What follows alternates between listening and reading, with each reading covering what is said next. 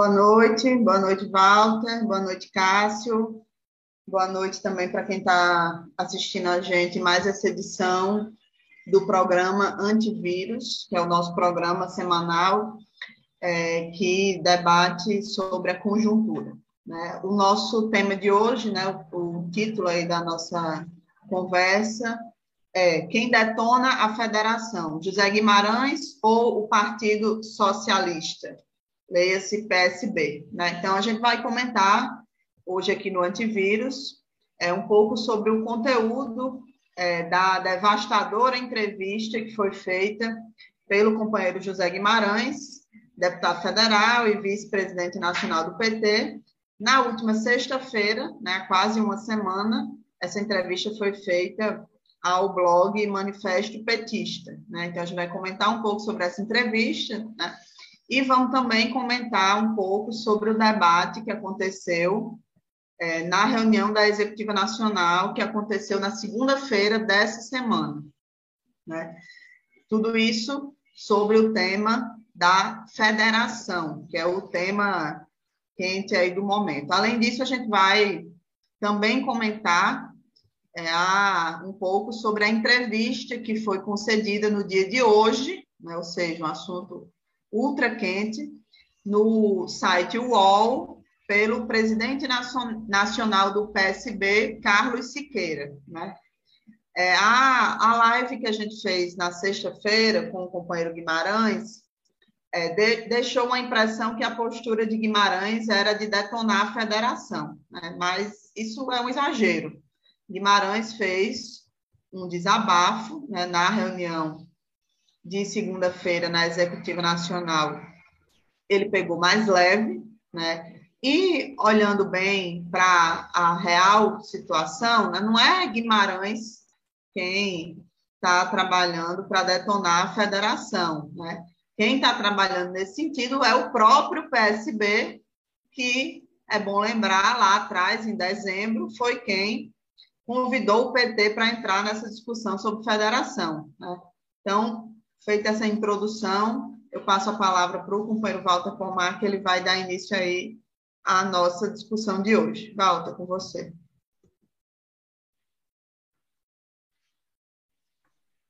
Ok.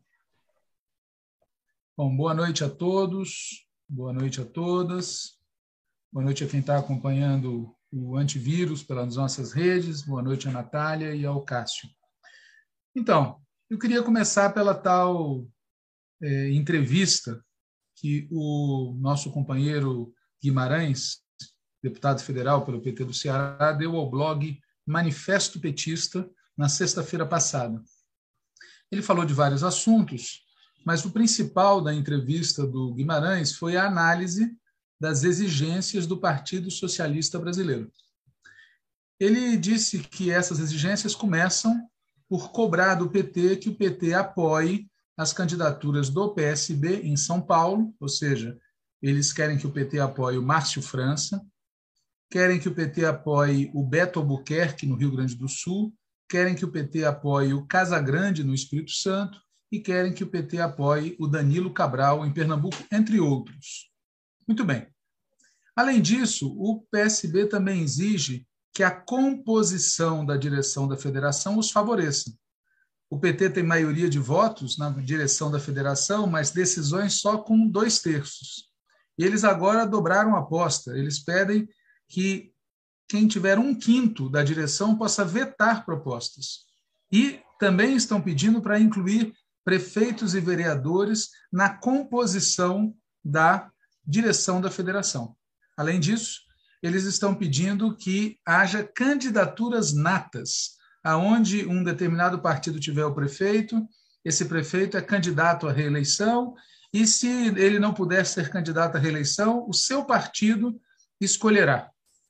Além disso, eles também estabelecem a tal preferência, ou seja, se nenhum dos partidos da federação estiver governando a cidade em 2024, aquele que tiver governado em 2020 terá preferência na escolha da candidatura. E, além disso tudo, Guimarães reclamou do que ele considera o rebaixamento programático que será causado por essa eh, federação, caso ela venha a ocorrer. A conclusão do Guimarães é: assim não dá. Notem que o Guimarães é alguém que defendia enfaticamente a federação, mas se deu conta da tática do Partido Socialista Brasileiro, tática que consiste em exigir tudo.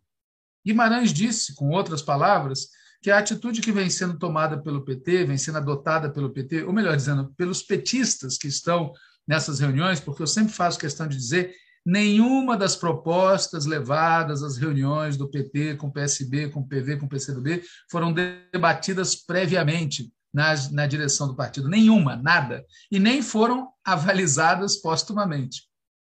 O fato é que, segundo Guimarães, essa atitude que tem prevalecido nos integrantes da direção do PT, que tem participado das conversas com os outros partidos, contribui para essa tática do PSB. Porque, segundo Guimarães, até agora não se disse clara e terminantemente ao PSB que desse jeito não dá.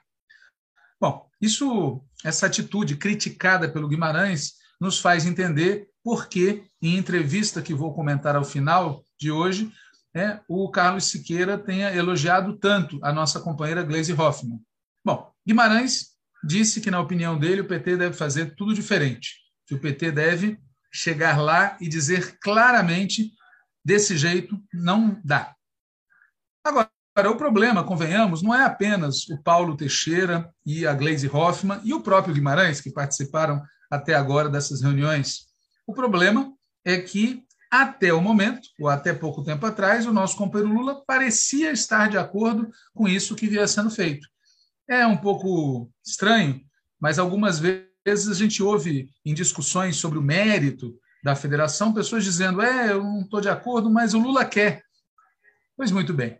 A novidade é que também o Lula parece estar com algumas dúvidas a respeito. Vamos lembrar: o Lula, em 2010, ele poderia ter utilizado a sua influência para que o PT tivesse na vice-presidência da chapa encabeçada pela companheira Dilma Rousseff alguém do PSB, o Eduardo Campos, por exemplo. Não, não foi essa a opção do nosso companheiro Lula. O nosso companheiro Lula avalizou, apoiou, estimulou e defendeu que na vice da companheira Dilma estivesse alguém do MDB.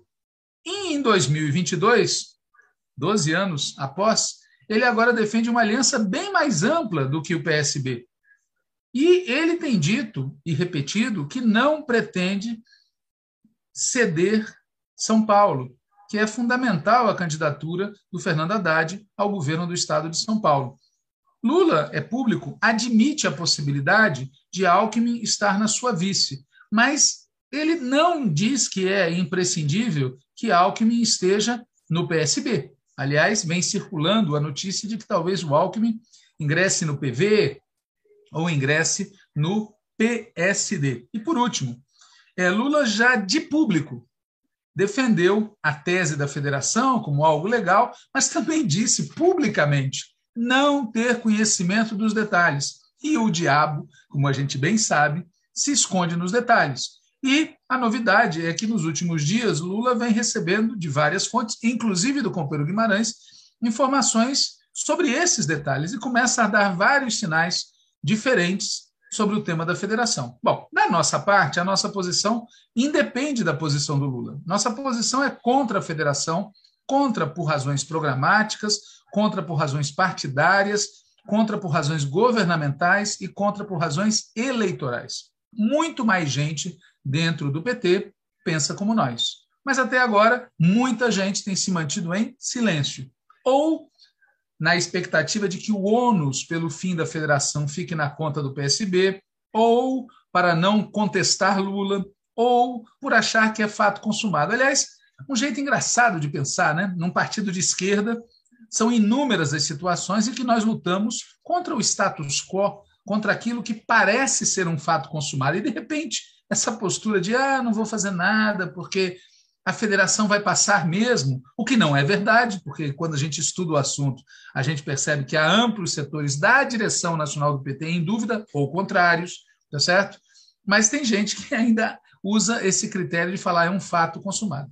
Mas agora a coisa está começando a mudar. As enormes exigências do PSB estão fazendo muita gente acordar estão fazendo muita gente começar a falar contra e A nossa companheira Natália vai dar agora alguns exemplos disso.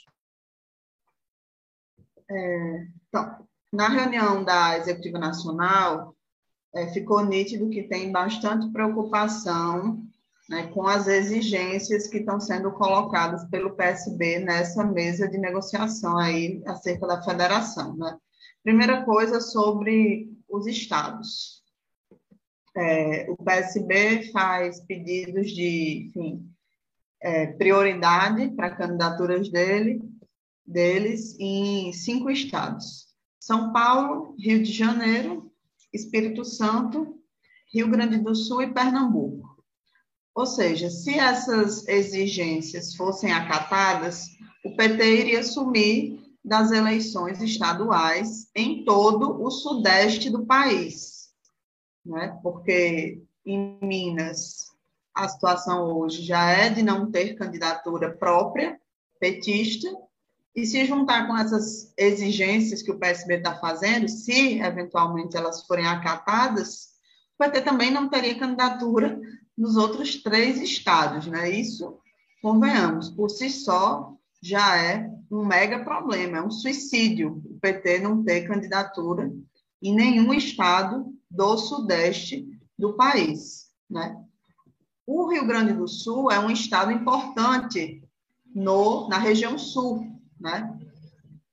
A gente não tem candidaturas fortes nos outros dois estados da região sul, e no Rio Grande do Sul, que é um estado importante, é, a gente também, de acordo com essas exigências do PSB, é, deixaríamos de ter candidatura. Lá a gente tem uma candidatura sendo construída, né, com a ampla unidade partidária em torno do nome do companheiro Edgar Preto, que seria é, deixada de lado para apoiar um cara da direita do PSB, né, que é o tal do Beto Albuquerque.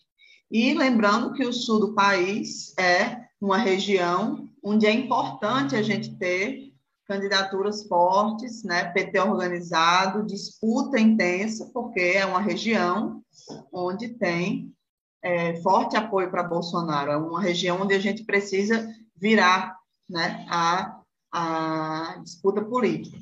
Além disso, nesse campo, né, nessa chave aí dos estados, tem Pernambuco, né? Pernambuco é um estado importante do Nordeste. A gente sabe que as relações do PT com o PSB lá perpassam vários problemas, né? não é de hoje. Nas eleições de 2020, por exemplo, a gente viu a postura de João Campos, que foi o candidato a prefeito contra a nossa candidatura de Marília Reis no segundo turno, a postura antipetista é, violenta né, que prevaleceu naquela campanha do PSB de 2020. A gente teve problemas antes disso.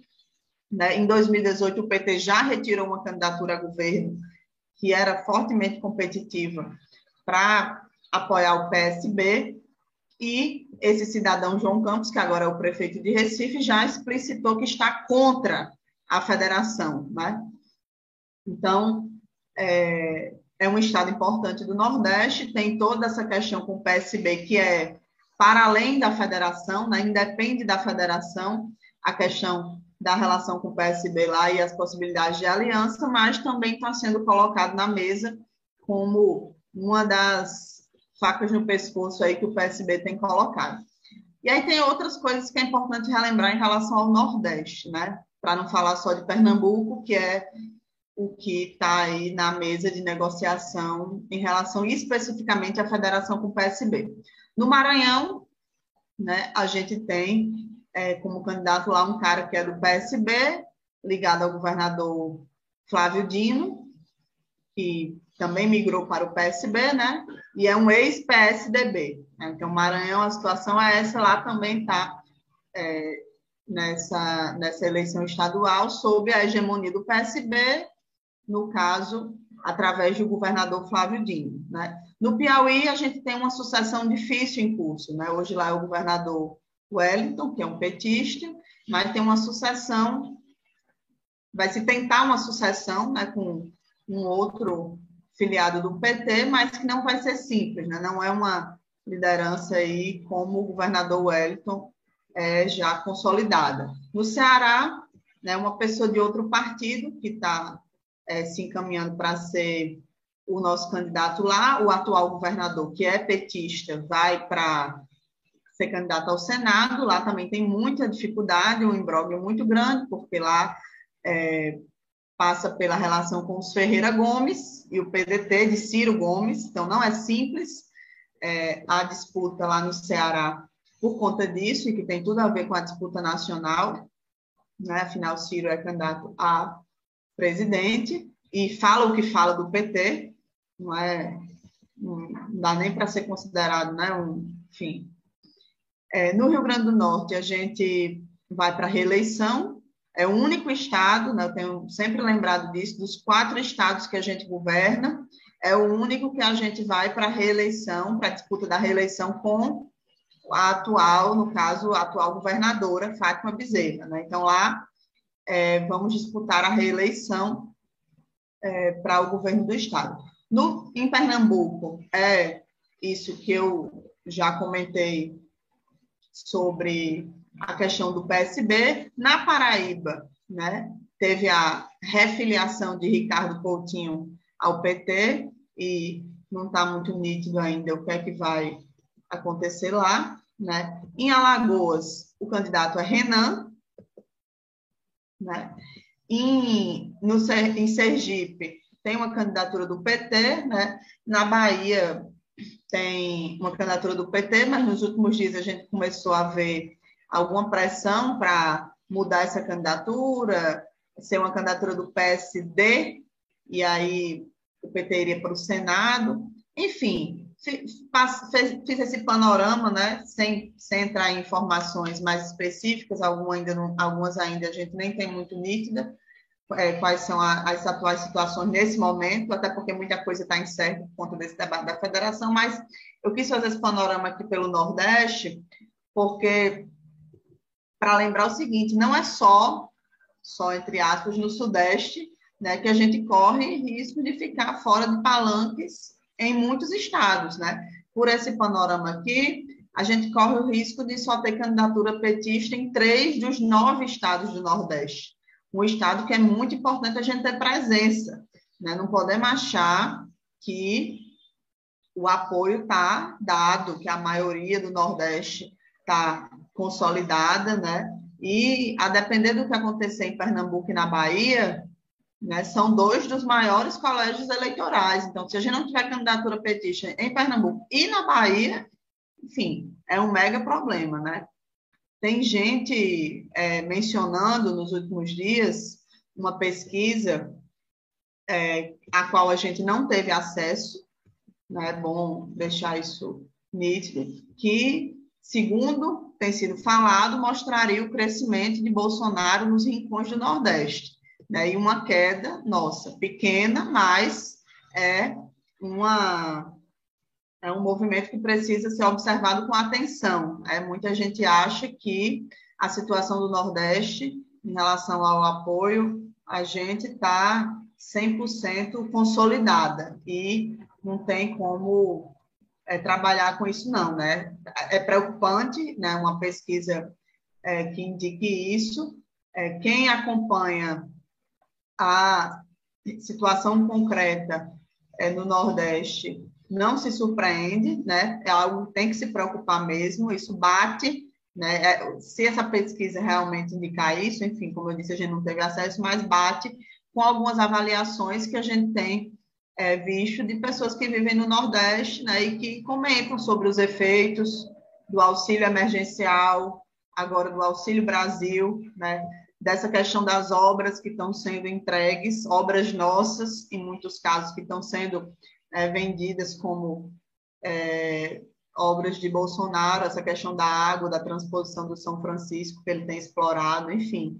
A miséria, quando se aprofunda em locais onde já é bastante intensa, né? Às vezes acontece uma situação que algum sopro de melhora pode ter efeitos muito profundos, né? Então essa coisa do auxílio, enfim, das obras são exemplos, mas como algo para a gente né, atentar né, também para a situação do Nordeste. Agora, imagine aí juntar isso com a possibilidade de a gente não ter nenhum palanque no Sudeste.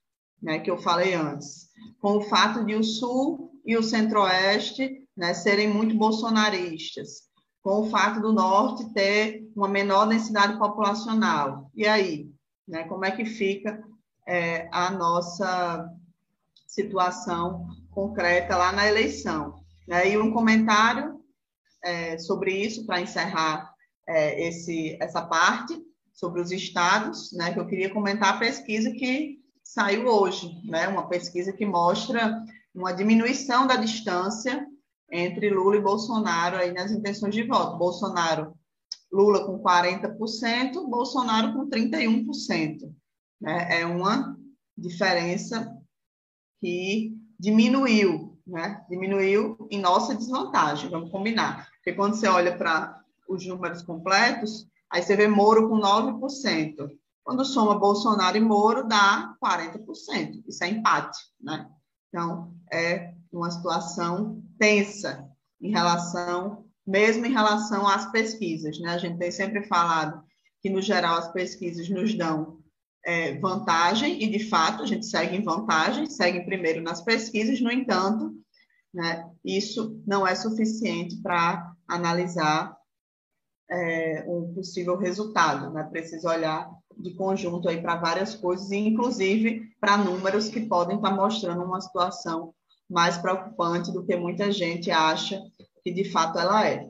Além dessa questão dos estados, né, e dessa questão das pesquisas, da situação do Nordeste que eu queria comentar, que eu acho que precisa, faz parte da, do olhar político que a gente tem que ter para poder avançar nesse debate de fazer ou não uma federação, né? Vou comentar aqui algumas, a questão das exigências que o PSB tem feito, né?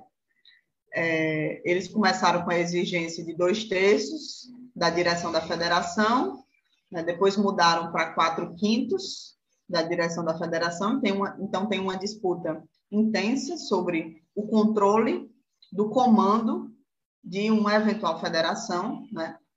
nessa questão dos dois terços e quatro quintos.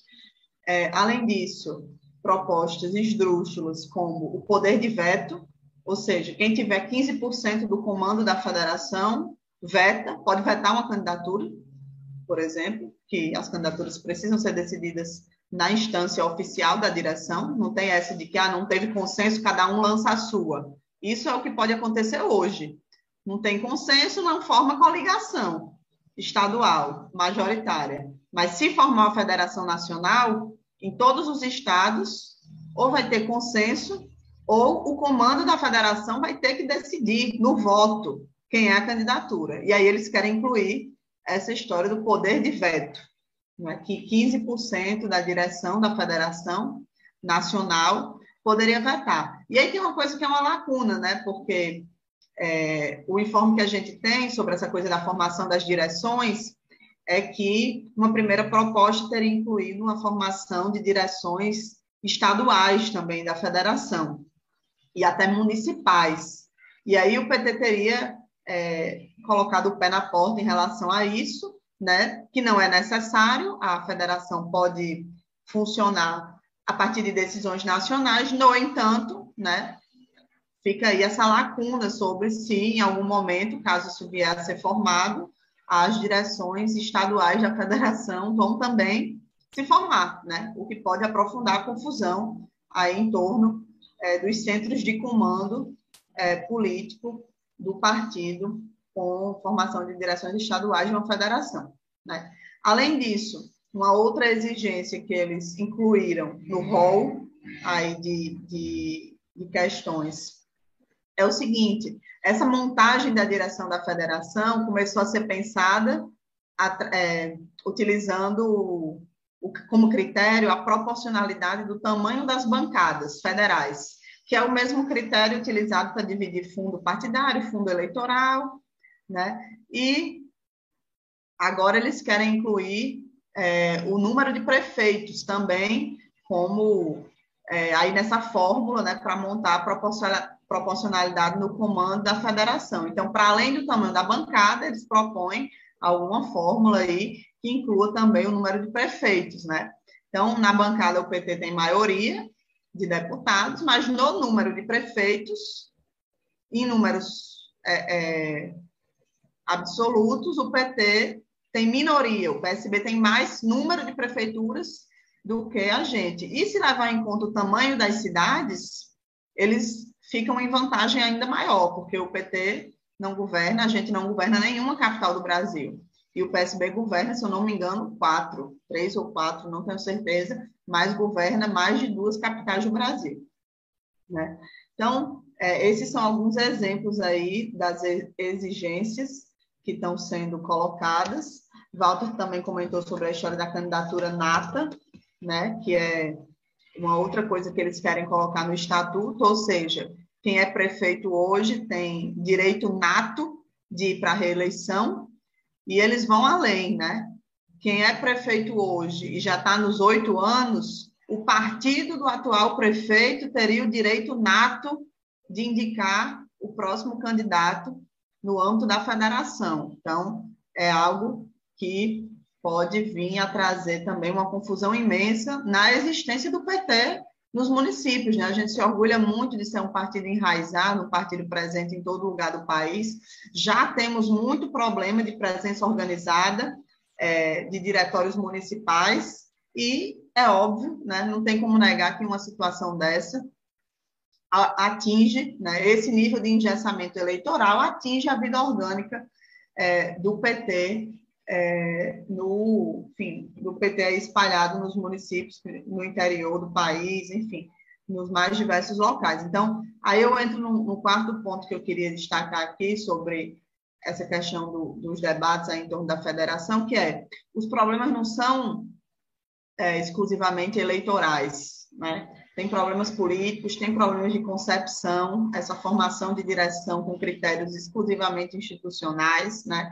E, na nossa opinião, fica cada vez mais nítido que é uma furada, né, o PT entrar nisso. A gente já vive um alto grau de contaminação do partido em razão do excessivo eleitoralismo, né? A dinâmica eleitoral, isso a gente já é uma discussão muito presente no interior do PT sobre o quanto a dinâmica eleitoral contamina o nosso funcionamento interno. E o exemplo que eu dei agora, na minha opinião, é muito nítido, né? Na hora que a gente se amarra a um partido como o PSB, já temos todos os várias questões, vários, vários problemas decorrentes dessa contaminação eleitoral, e isso vai se aprofundar. Né? Os partidos que é, funcionam, é, mínimo, os diretórios que funcionam ali se organizam a partir da dinâmica eleitoral, até nisso vão ser sufocados. Então, é, Entende o problema? Tem, a gente vê problemas nesse funcionamento excessivo eleitoral, mas em muitos lugares também tem o fato de que as eleições contribuem para dar vida, vida cotidiana, funcionamento, manter o partido né, funcionando, manter o partido organizado, e na hora que a gente for entrar nessa camisa de força, e em todos os municípios do país, é obrigado a discutir candidatura junto com o PSB. Que nível de degeneração, que nível de rebaixamento político isso vai impor para o PT aí nos mais nos rincões do país, onde a diversidade de opiniões e de forma de funcionar é muito grande. Então, é, não temos dúvida que vai ter alterações profundas né, no tipo de partido que vai realmente existir a partir de uma de uma entrada, né, que a gente espera que não aconteça, vamos lutar para que não aconteça, mas que é uma possibilidade que ainda está em aberto aí dessa federação.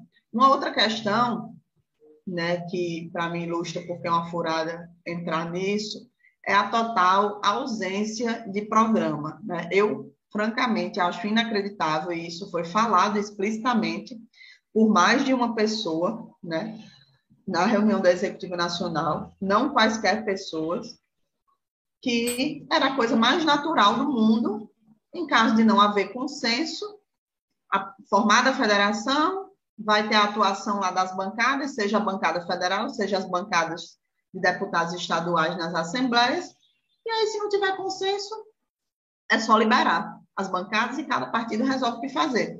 Então, assim, é inacreditável que isso se fale com a maior naturalidade, né, que a gente vai fazer liberação de bancada, quando um dos argumentos que se apresenta para fazer essa federação é a governabilidade. Né? Hoje em dia a gente já vê várias pessoas dizendo, ah, realmente a gente não vai ganhar. O máximo que vai acontecer, a gente não vai deixar de perder, mas não vai ganhar.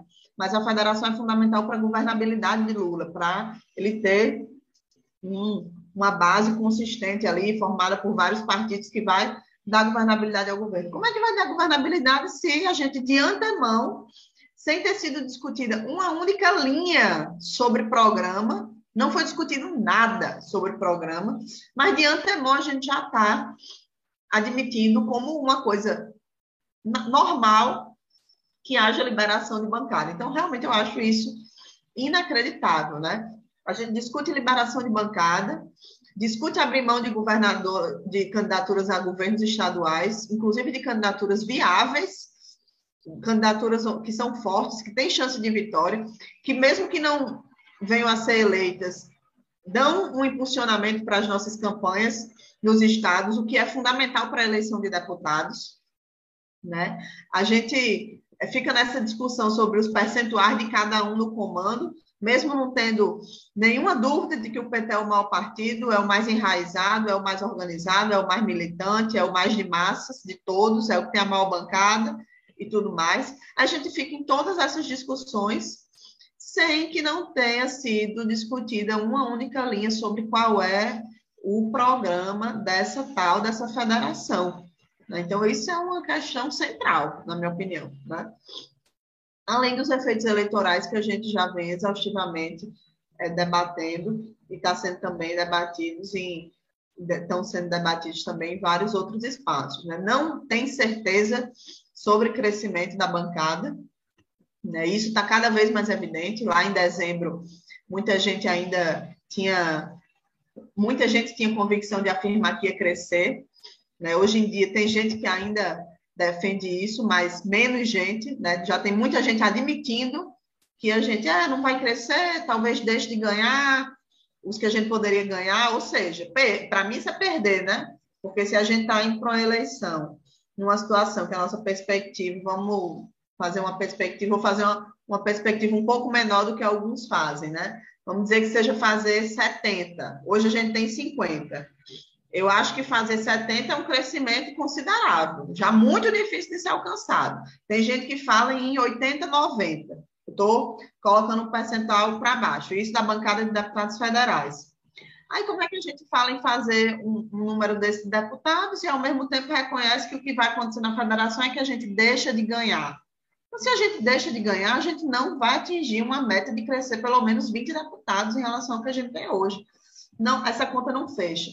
E aí tem gente que defende né, que é importante por conta da nova regra sobre as sobras, né? Que com a mudança que aconteceu na lei é, eleitoral, a gente tem alguns deputados que foram eleitos pelas sobras e que eles deixariam de ser eleitos. No entanto, né? Esses deputados foram eleitos com é, é, coligação. Né? Então, assim, é, na prática, a federação com, o PSB, na prática, manteria a gente onde está, mesmo por essa lógica né, das sobras, é, da mudança de regra em relação às sobras. Né? Enfim, então, é, é, esse é um debate que de vez em quando aparece também, mas, na minha opinião, o principal problema é político, não é de conta, né?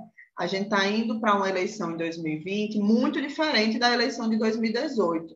Então, eu não me conformo de as pessoas ficarem apegadas a essas contas que estão sendo feitas pelas assessorias que estão subsidiando essa tese de que o PT tem que entrar nessa federação, que são contas baseadas no que aconteceu em 2018.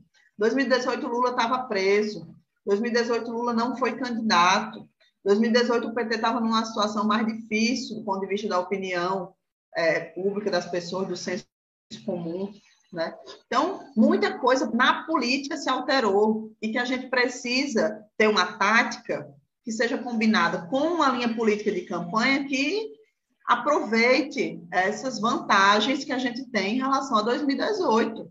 Né? Senão, é rendição, né? a gente achar que vai ter o mesmo resultado não dá para a gente ir para a eleição de 2018 achando que necessariamente a gente vai ter o mesmo resultado. Não, não é essa a tendência. Né? A gente precisa errar muito, na minha opinião, para ter o mesmo resultado que teve em 2018. Inclusive, entrar nessa federação é um dos erros que pode contribuir para que isso aconteça. Por isso, é importante aí vincular né, essa questão da política, né, das decisões políticas, e não é, nesse foco em contas, em fazer cálculos como se fosse isso que tivesse em jogo no debate da federação. Né? A gente não pode ser esteira para crescer o PSB, né? seja crescer em número de deputados, seja crescer em número de governadores, porque vamos combinar, né? Não é à toa que a pressão vem forte da bancada deles.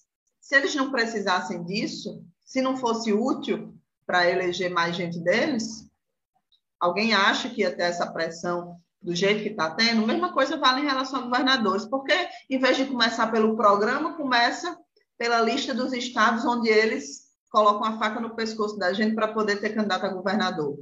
Ou seja, porque eles querem usar a gente de esteira para poder eleger mais é, governador. Né? Então, enfim, isso para não entrar nos problemas que pode trazer para as eleições de deputados estaduais e para as futuras eleições de prefeitos e vereadores daqui a dois anos, né? Na direção, né, comentando um pouco sobre a reunião da Executiva Nacional, né, um panorama, tem posições diferentes, tanto a favor quanto contra, com motivações diferentes dentro de cada posição a favor e contra. Né? Então, não tem só, ah, tem uma parte que é a favor e os argumentos são esses, uma parte que é contra e os argumentos são esses. Não, dentro de quem é a favor e dentro de quem é contra, os argumentos variam muito, né? às vezes são, inclusive, é, opostos. É, por exemplo, tem posições que são contra essa federação com o PSB, né? que não se opõe, por exemplo, a uma federação com o PCdoB, com o PSOL, uma federação que tenha é, uma configuração efetivamente de esquerda, né, com um programa comum possível de ser cumprido, né, com uma atuação conjunta comum possível de ser viabilizada nas bancadas, nos governos. Né? Então, é, com os nossos motivos, os motivos que a gente tem apresentado, por exemplo, que está apresentando aqui hoje, que tem apresentado nos últimos programas antivírus, motivos políticos, eleitorais, organizativos, de proteção do partido. Né? Então, esse é um, um grupo.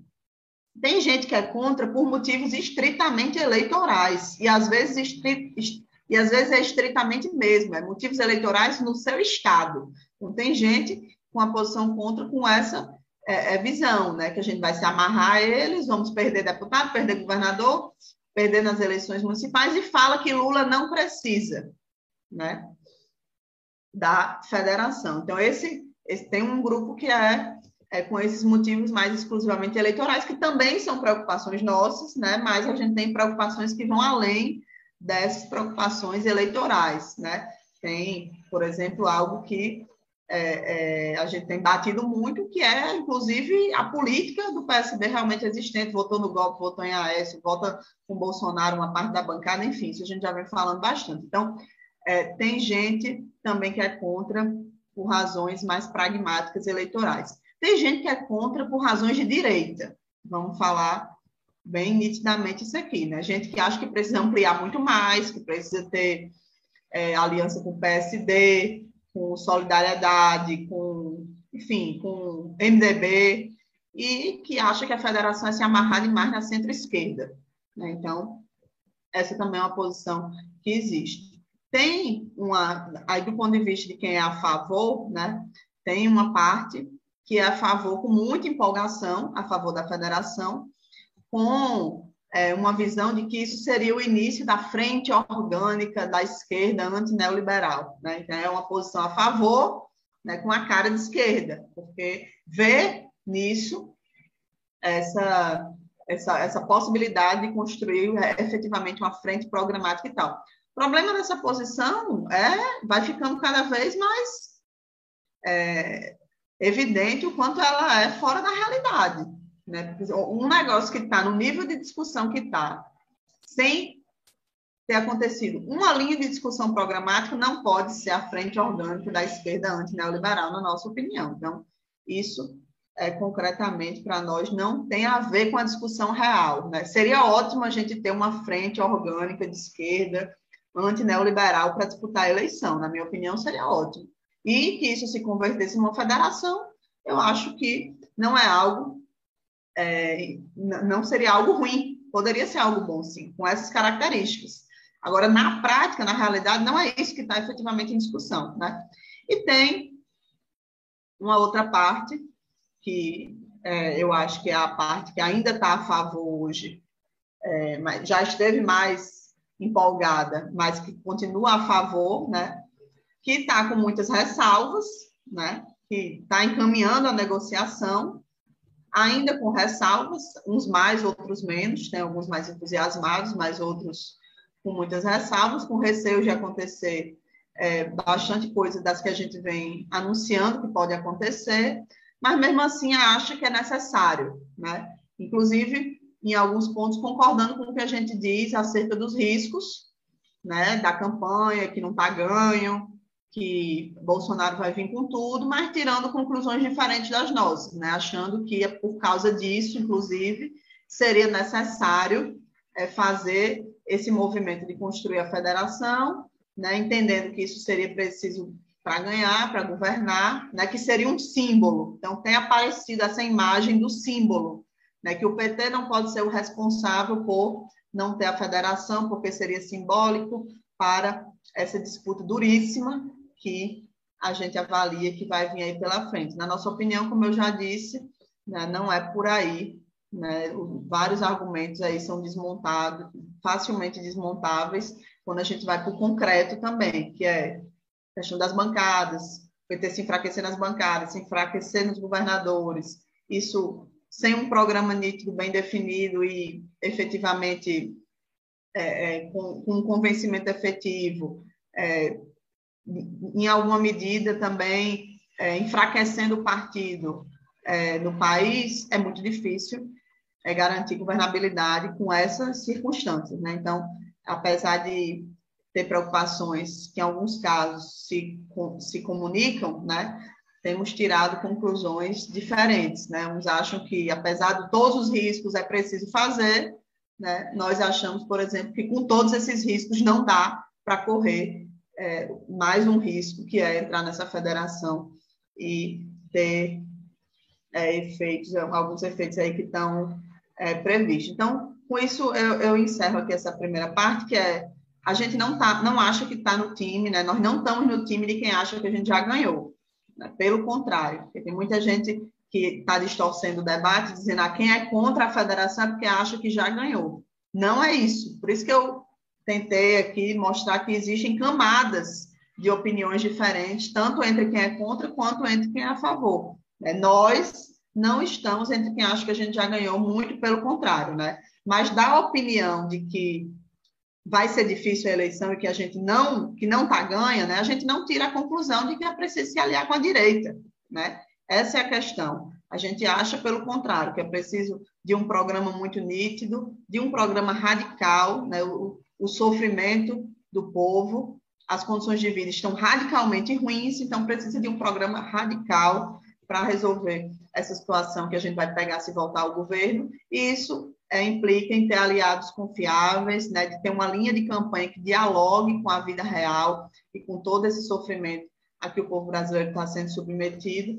e, de preferência, com o mínimo de contradições né, e o máximo de uma política mais popular. Então, esse é um, um pouco do panorama que eu queria passar sobre é, o debate aqui no, nesse atual momento e sobre a discussão que aconteceu na Executiva Nacional do PT.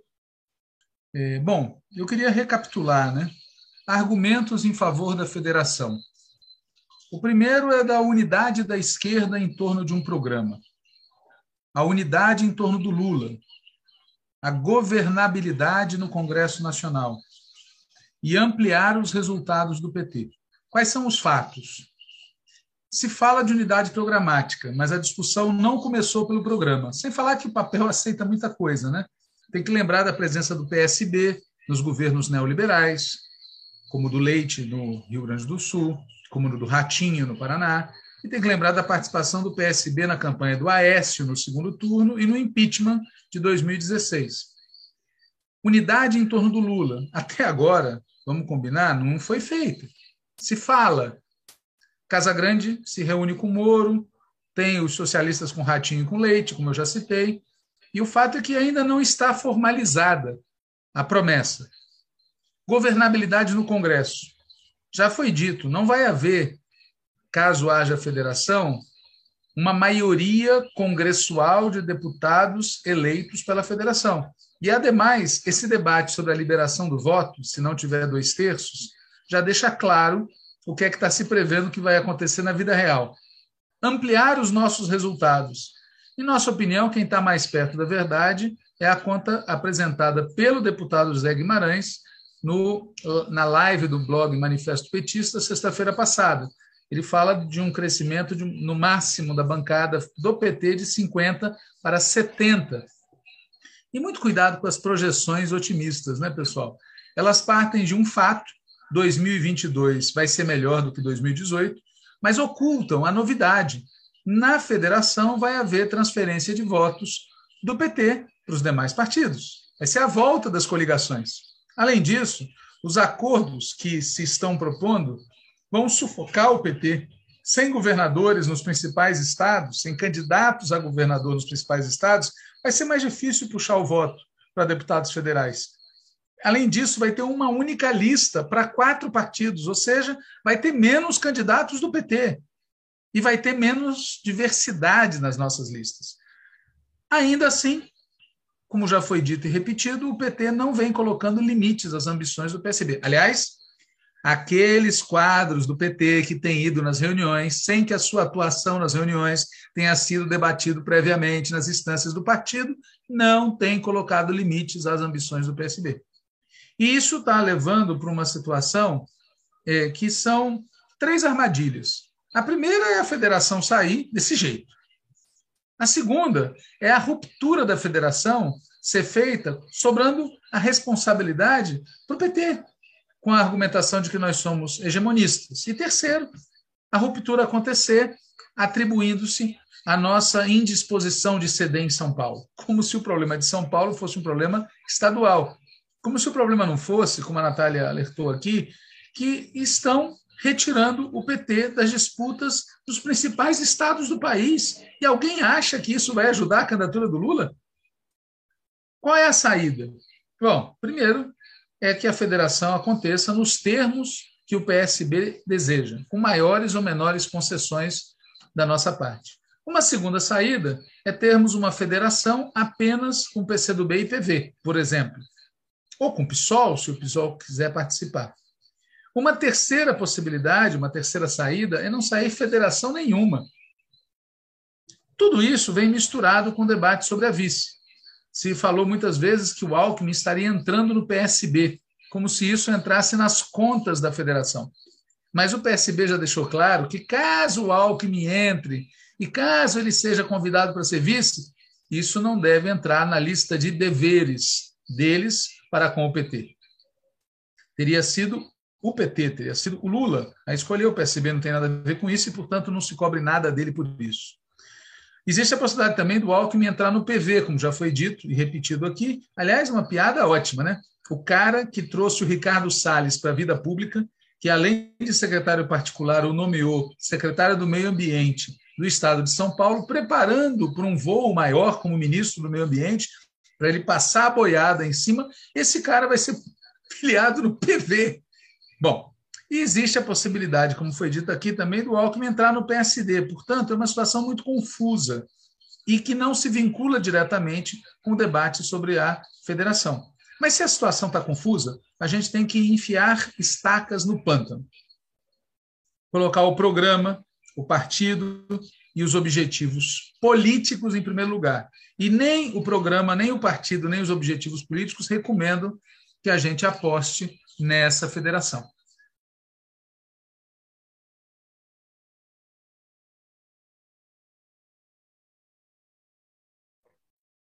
Para concluir aqui, eu queria só comentar é, duas coisas. Né? Primeiro, é sobre o calendário. A gente já lembrou aqui, mas eu acho que vale a pena dizer de novo que o Supremo, o Tribunal Federal, na verdade, o Tribunal Superior Eleitoral prorrogou o prazo que estava estabelecido no liminar pelo ministro Barroso, prorrogou o prazo para definição, né, no caso, para definição já é, oficial né, da formação das federações pelo TSE para maio. Né? Então, com isso, se ganhou um tempo, né, até aí meados de abril, para o PT tomar essa decisão né, de, de fazer ou não a federação.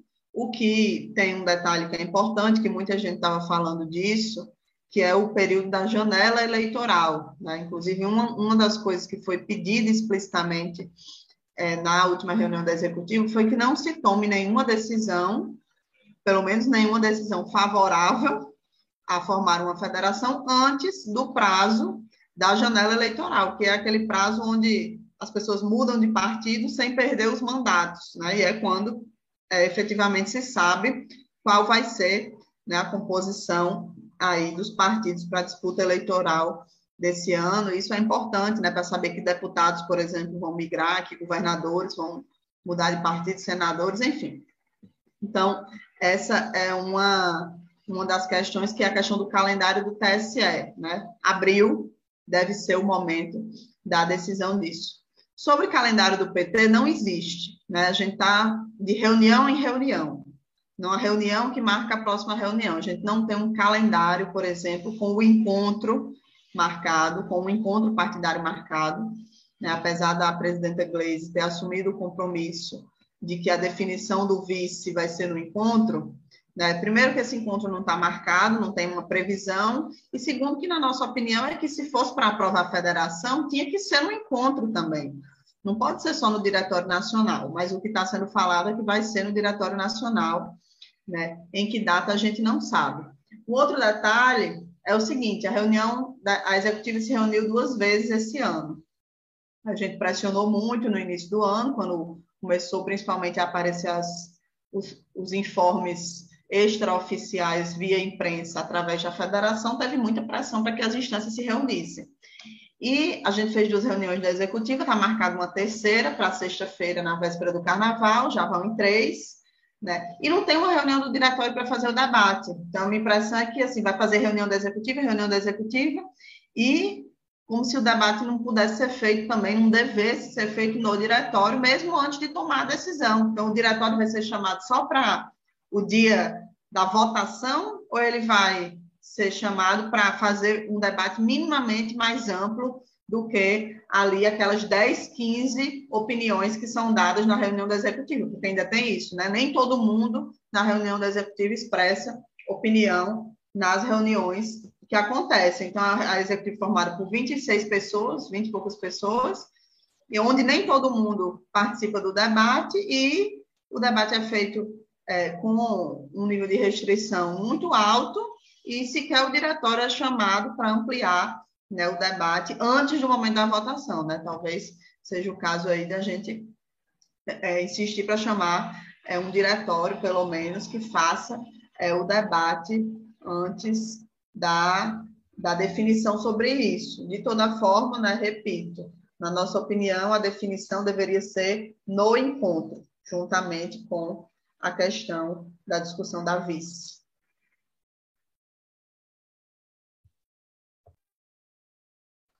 Muito bem. Queria também fazer uns comentários finais. Queria primeiro dizer que o deputado federal José Guimarães nos fez um grande favor ao dar as declarações que deu ao blog Manifesto Petista e ao deixar público para vários dirigentes do partido que ele, um grande defensor da federação, chegou à conclusão que isso não está legal. Mas é importante ele dizer para todo o partido o que disse de maneira mais reservada na instância, no blog do Manifesto Petista e para alguns dirigentes. E aqui eu queria é, sugerir também que vocês assistam a entrevista do Carlos Siqueira ao UOL de hoje de manhã. Ele dá declarações muito interessantes. Primeiro, ele coloca a discussão sobre a federação na conta de um convite do PT. Ou seja, não teriam sido eles a procurar o PT, mas teria sido o PT a procurá-los. Diz que nada está decidido da parte do PSD. Ele visivelmente adota uma postura nesse debate totalmente diferente da postura adotada pela presidenta do PT, que virou uma defensora da federação. Mesmo que essa não seja a posição consensual ou nem mesmo necessariamente majoritária no partido, de achar que a federação deve ser aprovada. O Siqueira adota a linha de estou conduzindo o processo, há divergências no PSB, vou aguardar o que for negociado para depois as instâncias do partido decidirem. Siqueira também diz que convidou Alckmin para o PSB e faz questão de ressaltar as diferenças ideológicas com Alckmin, mas ao mesmo tempo cobre Alckmin de elogios e omite um detalhe importante na história pessoal dele e na história do PSB, que foi o apoio dado ao Aécio Neves no segundo turno de 2014. Perguntado pelos jornalistas, depois de alguma insistência e depois de dar muita volta, o Carlos Siqueira fez autocrítica do voto dado pelo PSB no impeachment da presidenta Dilma. É bom sempre lembrar, eles votaram a favor do impeachment. Mas, ao mesmo tempo, atribui parte das responsabilidades pelo que aconteceu, pelo voto deles, a Dilma, ao presidente do PT à época, o companheiro Rui Falcão, e a um dos ministros do governo Dilma e ex-presidente do PT, o companheiro Ricardo Bezoini. Sobre o Rui Falcão, ele diz que durante toda aquela crise, o presidente do PT nunca o ligou. Nunca ligou para ele, Carlos Siqueira. Sobre Bezoini, diz que Bezoini procurou Carlos Siqueira no auge da crise para propor cargos. E, aliás, atenção, o estilo, a maneira de tratar do, do a maneira que o Carlos Siqueira adota nessa entrevista lembra muito a maneira como o Ciro Gomes é, se refere ao PT. Sempre o Siqueira se coloca fazendo críticas pela esquerda ao PT. Então, é o PT que veio procurar para oferecer cargos, é o PT que avalizava um governo que defendia os banqueiros. Ele, é inacreditável, sabendo o que é o PSB, o que o PSB faz, a hipocrisia e a demagogia que transparece nessa entrevista. E um exemplo disso é o total cinismo com que ele se refere aos motivos do impeachment. Diz que ela perdeu as condições de governar logo depois de vencer, omitindo, como eu já disse, entre outras coisas, que isso nunca foi motivo para impeachment, não é um dos critérios para impeachment conforme a lei, e, em segundo lugar, omitindo que no segundo turno de 2014, Siqueira e sua turma estavam com Aécio Neves, que, como todo mundo sabe, foi quem deu início à operação golpista. Né? Que Bolsonaro tenha se beneficiado disso lá na frente revela muito sobre a natureza da operação, mas nós não podemos esquecer das digitais do PSDB e do PSB, neste processo no seu início. E, além disso, Siqueira também, na entrevista dada hoje cedo ao UOL, passa o pano no governador Casagrande, que recentemente recebeu o juiz, entre aspas, Sérgio Moro, é, numa visita que teve, na sequência, declarações duríssimas, ataques duros do Casagrande ao PT. A linha toda da entrevista do Siqueira é: nós apoiamos Lula, ou nos, nos dispomos a apoiar, nós nos dispomos a apoiar o PT em X estados, portanto, nada mais justo do que recebamos em troca o mesmo apoio e todas as concessões que a gente está pedindo no tema da federação. Agora, ao mesmo tempo que ele deixa isso claro, ele enfatiza, no caso de São Paulo, zero chance da retirada da candidatura do Márcio França, zero chance. Detona as chances eleitorais do PT, fala da proposta feita pelo Márcio França de escolher o candidato através de uma pesquisa a ser feita depois que for conhecido do povo de São Paulo que o Alckmin não está mais concorrendo, ou seja, o pressuposto é os eleitores do Alckmin vão para o Márcio França e ele passa a ter vantagem em relação à candidatura do Fernando Haddad, e ao mesmo tempo em que ele diz que Márcio França gentilmente sugeriu essa alternativa, ele próprio Siqueira disse que ele não concorda muito com esse critério, que ele não acredita muito nessas pesquisas e que existem fatores políticos que devem ser levados em conta, e o fato é que o Márcio França é o cara capaz de ganhar as eleições, não o Fernando Haddad. Ou seja, está fechada a porta. Se é séria, e é a nossa atitude de que é necessário que em São Paulo nós temos uma candidatura do PT, assim como em vários outros estados que já foram citados aqui, essa federação não vai acontecer. E esse assunto precisa sair da pauta. porque nós estamos gastando uma energia imensa com isso, não só nós aqui debatendo e os que estão aqui acompanhando, mas os principais dirigentes do partido que estão envolvidos nessa discussão, sem pé nem cabeça, perda de tempo e estresse, desgaste.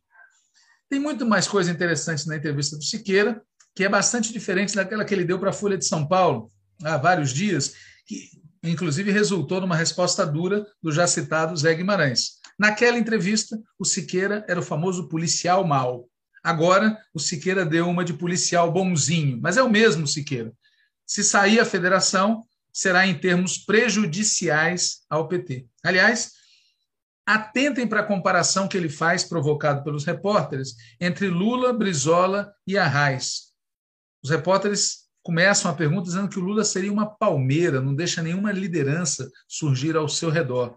Esse povo tem uma certa dificuldade de memória, porque o PT elegeu duas vezes o companheiro Lula, elegeu duas vezes a companheira Dilma, teríamos vencido de novo em 2018, inclusive com o Haddad, se não houvesse tudo o que aconteceu de crime naquela eleição. Agora, o jeito com que o Siqueira trata o Lula é igual à maneira como Ciro Gomes trata o nosso companheiro Lula. De conjunto, pessoal, o fato é que o, PS, o PSB quer detonar o PT.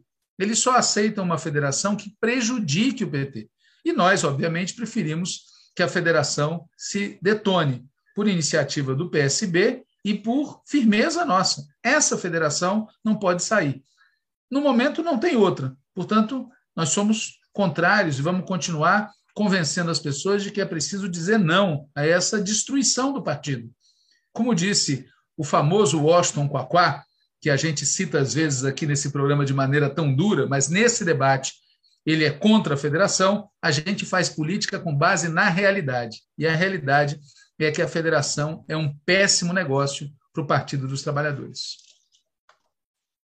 Obrigada, Walter. Com isso, a gente encerra o nosso programa antivírus dessa semana. Na próxima quinta, estamos de volta aí na quinta, na véspera de carnaval, para seguir os debates sobre a conjuntura e novas informações aí também, provavelmente, acerca desse quente assunto federação. Um abraço a todos e todas, boa noite e até a próxima quinta.